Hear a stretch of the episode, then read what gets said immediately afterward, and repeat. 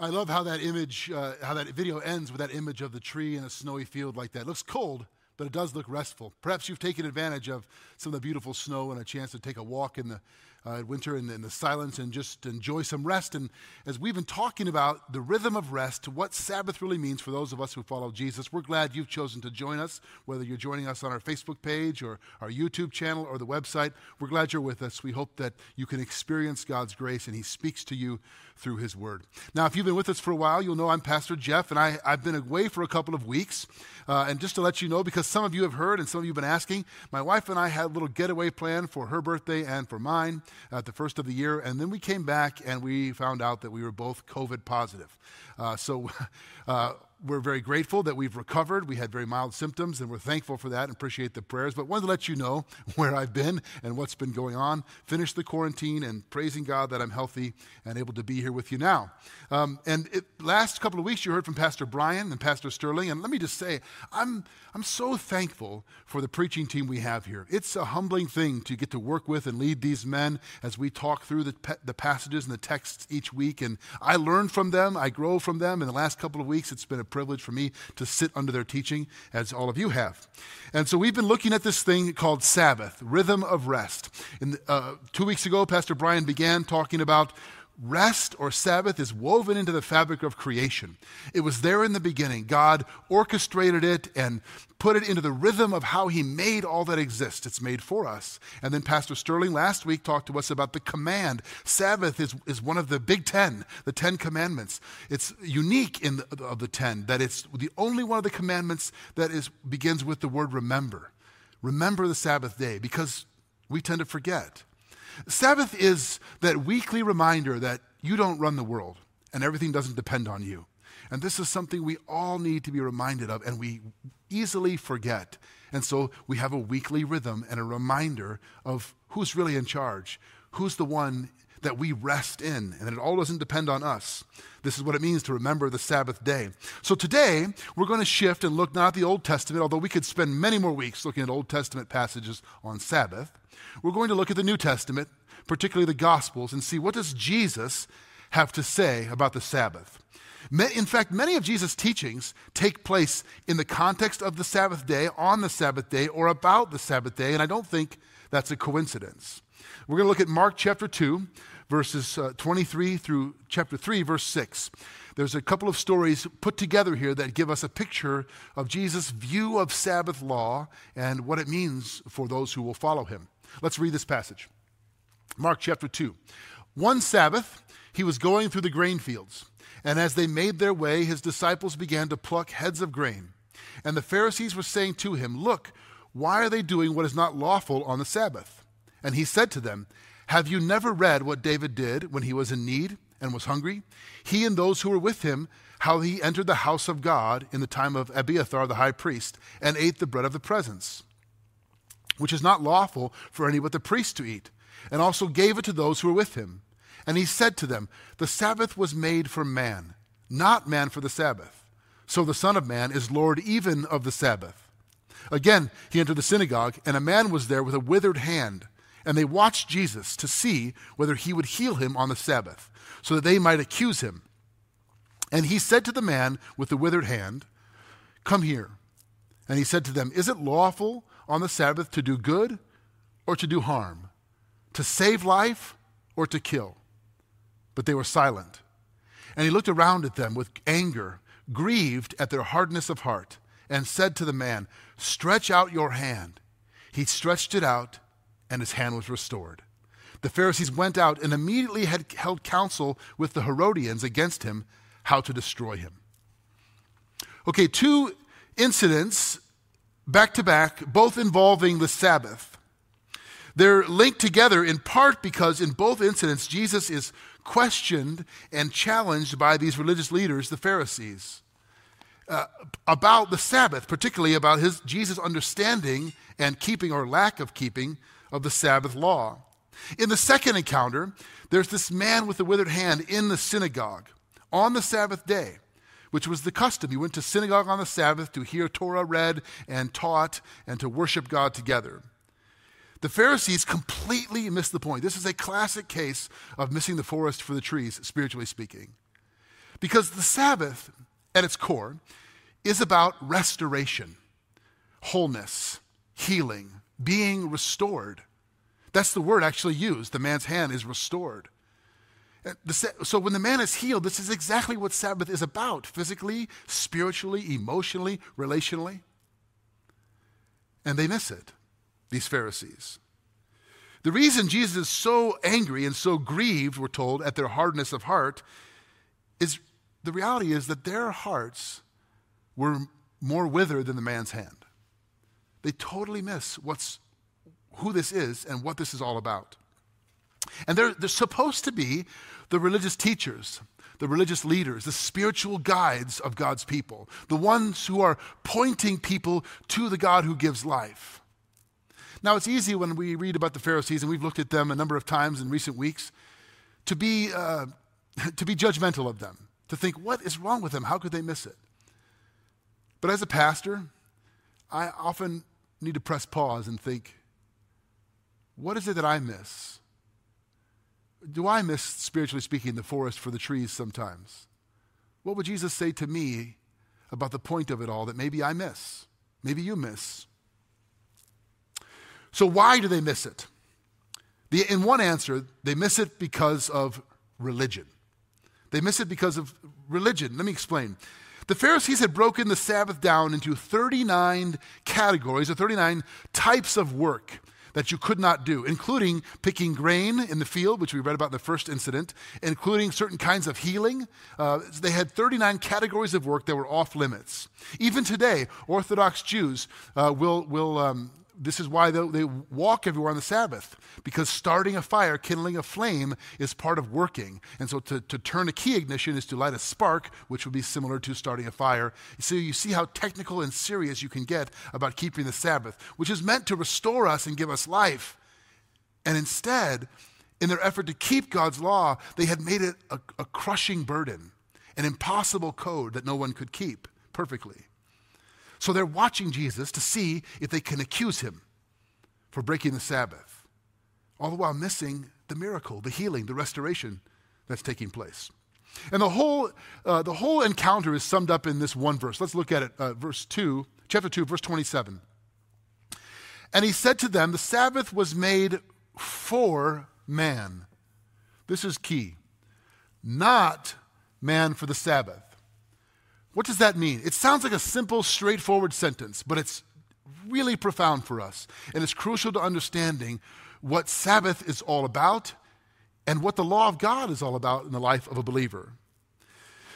Jesus is saying Sabbath is made for you. If something's made for you, that means it's a gift. It's meant to give you, it's to be for you, to give you something blessing and enjoyment and satisfaction. But if you were made for it, you become its servant. You see the difference? The Sabbath is made for you, to be a blessing to you, to give you joy and fulfillment, not you to serve and labor under some law that you can't keep. And there's all the difference in the world in this simple statement. This is the very heart of the gospel. This is the very center of what it means for those of us, the, how the law of God functions in the heart of a Christian. Is the law of God to you a burden, a, a weight of guilt, or is it a gift? Is it joy? Is it, as David calls it, sweeter than honey and delight? Most of us don't think of it that way. But the Sabbath is part of God's law, and it's meant to be a delight to us. This is what Jesus is getting at here.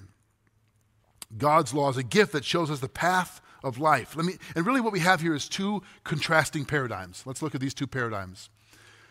On the one hand, human religion. We'll unpack that in a minute. And on the other hand, the gospel of Jesus Christ. And they're not at all alike. Human religion is performance based.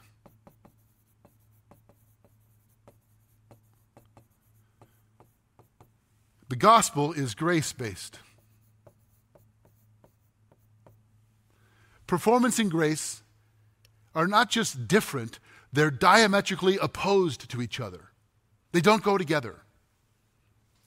The gospel of Jesus Christ is not just different from religion, it is the opposite of, it's the antithesis of. You might even say it's hostile to it. This is crucial.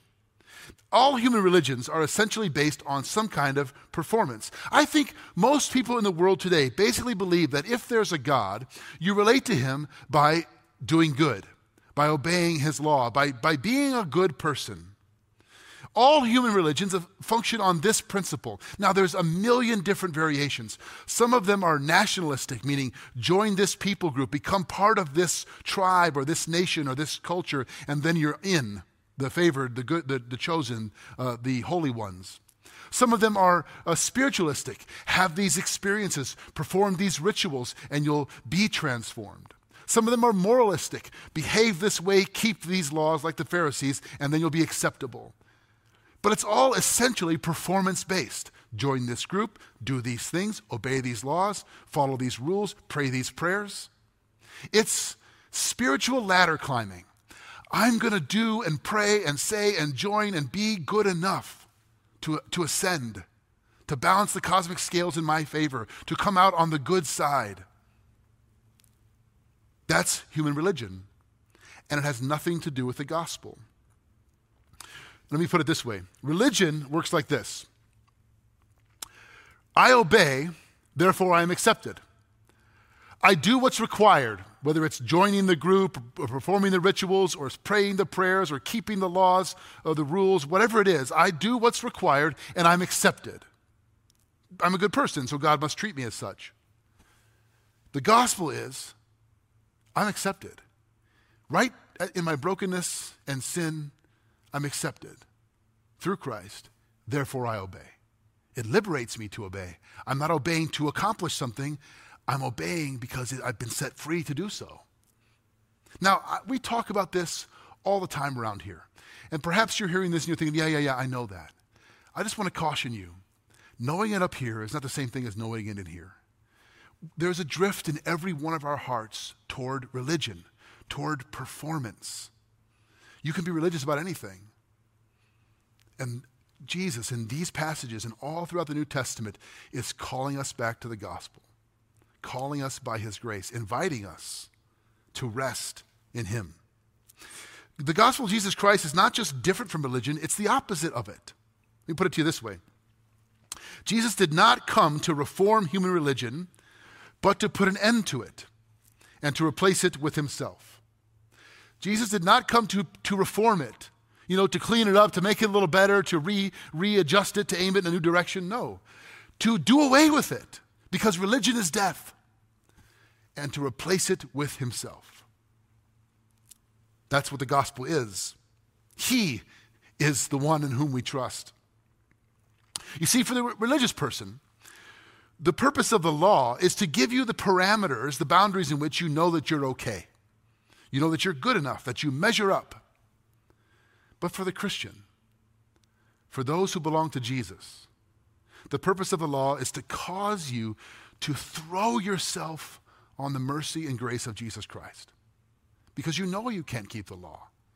And receive his forgiveness and grace. And then, only then, does the law become a delight and a pathway to life.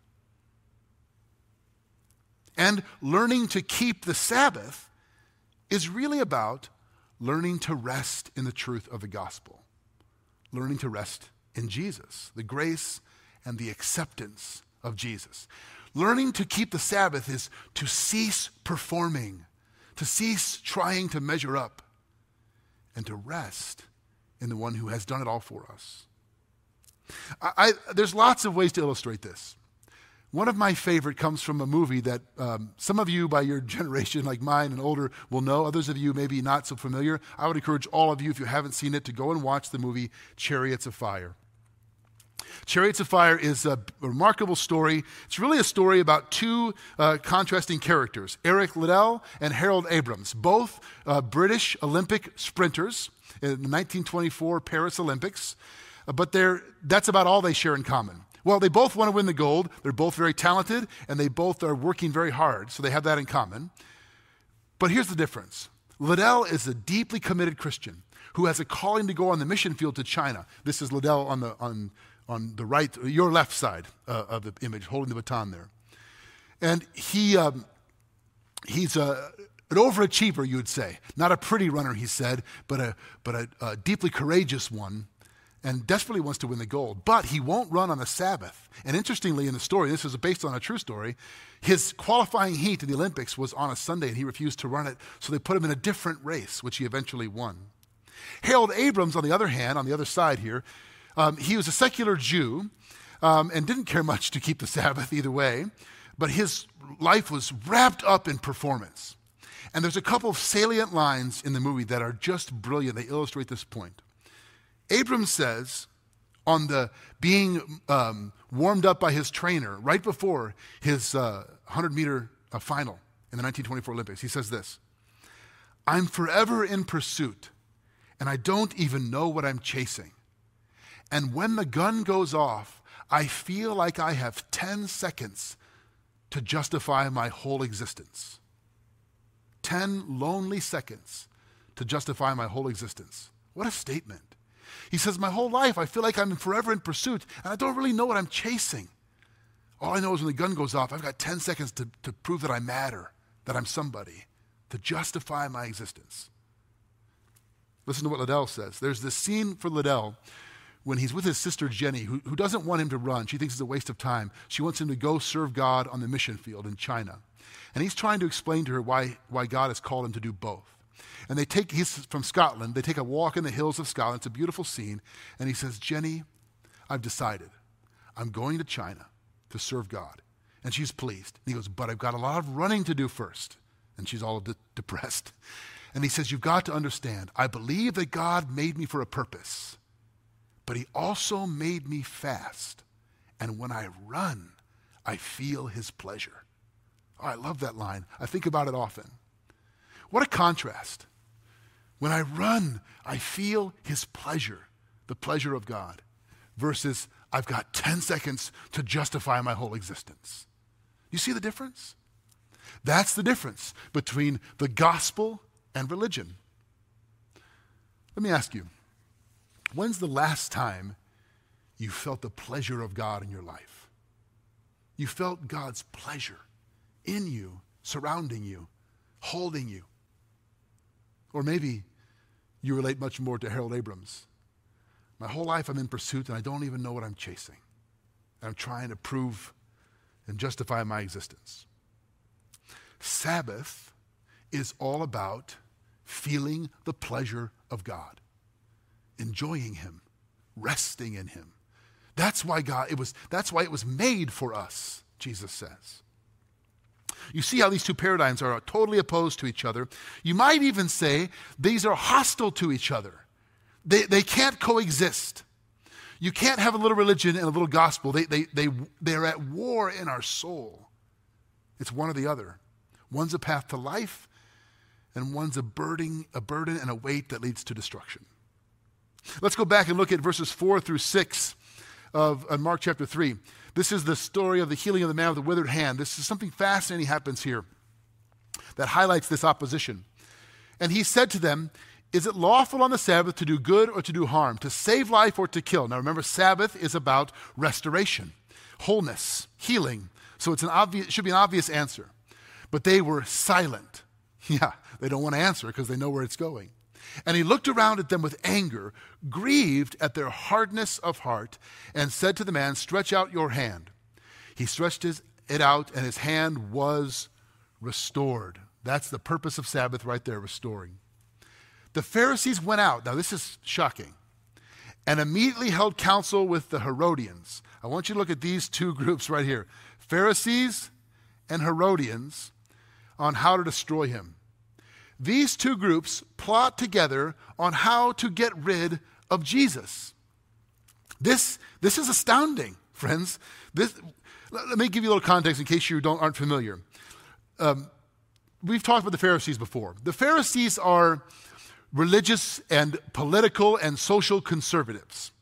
Their, uh, their way of keeping people uh, faithful and resisting the Roman Empire and all of its influences secular influences and pagan influences was to keep people faithful to the Torah, the law of God. The Herodians were nothing like that. You remember Herod, King Herod, Herod the Great? Uh, there were actually three Herods in the life of Jesus. These are the Herodian kings, descendants of Herod, the Herodian dynasty. The Herodians were Hellenistic Jews. Hellenism is the term for Greek culture. When Rome came and conquered an area and occupied a territory, they brought with them Hellen, Hellenistic culture, Greco Roman Greek culture, Greek way of thinking, Greek view of, of the body and, and, and sexuality, Greek paganism and polytheism and pluralism and relativism. And all of this was an offense to the Jewish mind. So the Pharisees' way of, of resisting was to stay pure and holy and resist this corrupting, secular, pagan, pluralistic influence. But the Herodians were Hellenistic Jews. They aligned with the Hellenism and they were in league with Rome, supporters of the Roman Empire. In other words, these two groups had nothing in common at all, except they both wanted to get rid of Jesus. They both wanted to do away with him. Why? They have no category for what he's talking about, who he's claiming to be. In my experience, most of the people who reject Christianity do so because they think Christianity and religion are the same thing. And they don't want it, they're not interested. Let me just say that if that's you, if you're watching and that's you, if you've rejected Christianity because of the behavior of Christians or because you think it's like every other religion, you're wrong. Respectfully, humbly, graciously, I think you're wrong. I think you're rejecting something and someone that does, you don't really understand. Not fully, not truly. What we see here in this combination of Pharisees and Herodians is that the gospel of Jesus Christ doesn't line up with either the ultra conservative religious view or the secular progressive view. It doesn't fit in either category. And this is why there's so much tension in the church politically these days because we're trying to fit the gospel into one side of the aisle or the other, the right or the left, and it won't fit. It defies our categories completely, shatters them. It did in the first century, and it does in the 21st century. Let's look at verse 28 of chapter 2. This is a, a simple statement Jesus makes when he's talking about the Sabbath was made for you, not you for the Sabbath. And then he says this The Son of Man is Lord of the Sabbath. That sounds pretty straightforward, but this is an astounding claim. It's a claim to divinity. It's part of the reason the Herodians and the Pharisees combined together and plotted against Jesus, how they could get rid of him. It's a shocking thing. Jesus is not telling us where to find our rest. He's not telling us how to get rest. He's not teaching us the way of rest. He's saying, I am your rest. I'm Lord of rest, the Lord of rest, the Lord of Sabbath. I think the combination here of the Lordness of Jesus and the Sabbathness of Jesus is really important. He is Lord, He is God. He's also Sabbath, rest, wholeness, restoration, peace, satisfaction. He's both. There's a fascinating passage in Matthew's gospel just before the same account. If you're new to reading the New Testament, Matthew, Mark, Luke, and John, the four gospels, three of them, uh, Matthew, Mark, and Luke, are called the synoptic gospels because they share many of the same stories. They tell them in, in slightly different uh, versions. In Matthew's version, right before these two stories we just read, there's this fascinating little account in, in chapter 11, verses 28 through 30. Let's read it. Jesus says this Come to me all who labor and are heavy laden, and I will give you rest. Take my yoke upon you and learn from me, for I am gentle and lowly in heart, and you will find rest for your souls. For my yoke is easy and my burden is light. Boy, if you, if you um, like to highlight or underline or memorize, I would just encourage you circle, star, highlight, underline this passage. Commit it to memory. This is deeply profound. It goes to the very heart of the gospel we've been talking about. Let's unpack it. Here, the Lord of the Sabbath is giving an invitation, a call to rest. Come to me, he says. And we can't respond to this invitation unless we understand what this is all about, what he's really saying here. When the Bible calls us to rest, there are really uh, a couple things going on. Um, first, uh, there, there's two levels. The first level is to stop or cease activity. We've talked about that the last couple of weeks. God rested from his work. He ceased the work of creation on the seventh day. We're commanded one day a week to set aside our, our striving and our frantic running around trying to earn it all and achieve it all and accomplish it all, and to remember who, who we belong to. Stop something. But the deeper meaning is to be satisfied in. Let me explain. Why did God rest on the seventh day?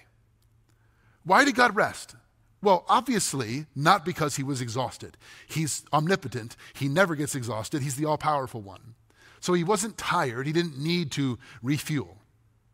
Neither is it really to give us an example. I mean, it is an example for us, but he didn't rest just to show us what to do. Let me give it, put it to you this way. Recently, I, I like to watch uh, random YouTube videos of people that are good at building things. I'm not very good at that, but I imagine that I am. And I was watching a series of, of uh, YouTube videos about this guy building cabin in the wilderness, in the Alaskan wilderness. Dick Proenneke, perhaps you've seen it, One Man's Journey in the, in the Alaskan Wilderness.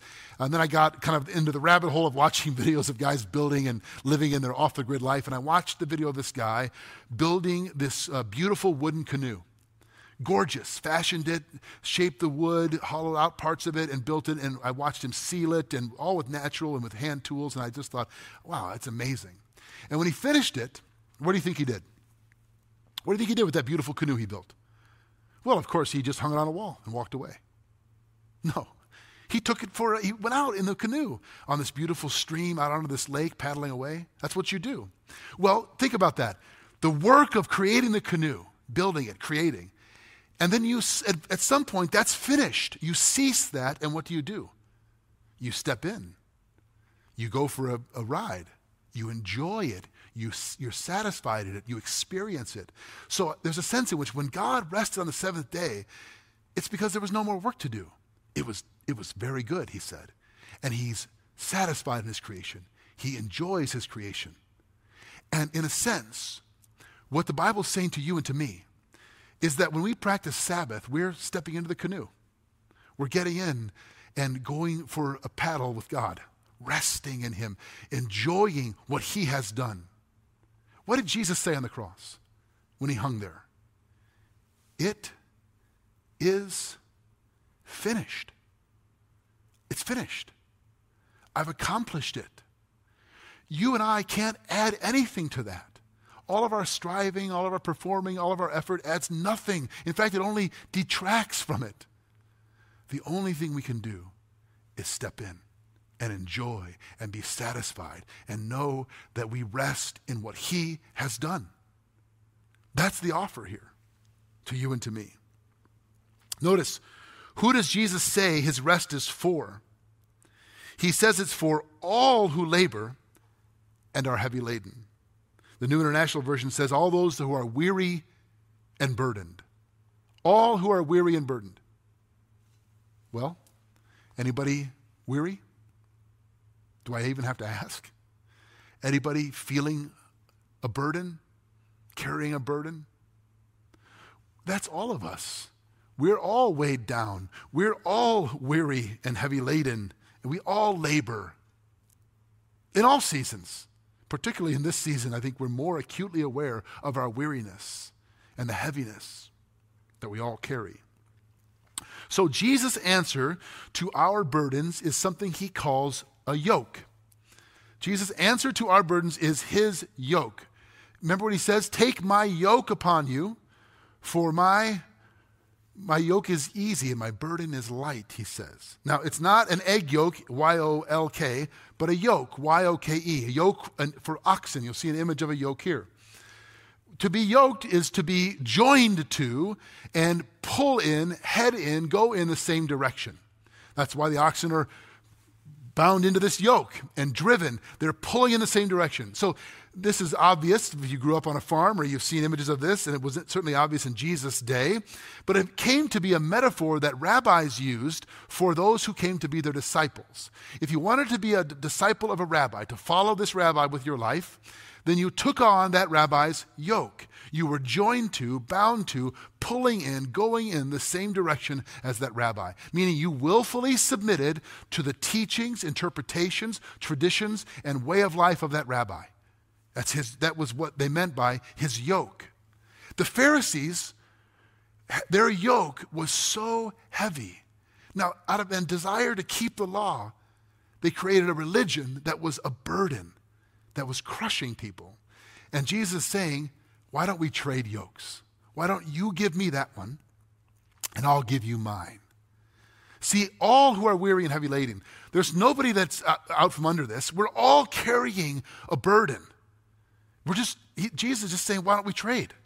Why don't you give me yours and I'll give you mine? And what's his? It's accomplished. It's done. The scripture says he's already borne your griefs and sorrows. He's already borne your burdens. He's paid for it. He's done it. So trade. Why would we refuse it? Think about it for just a minute.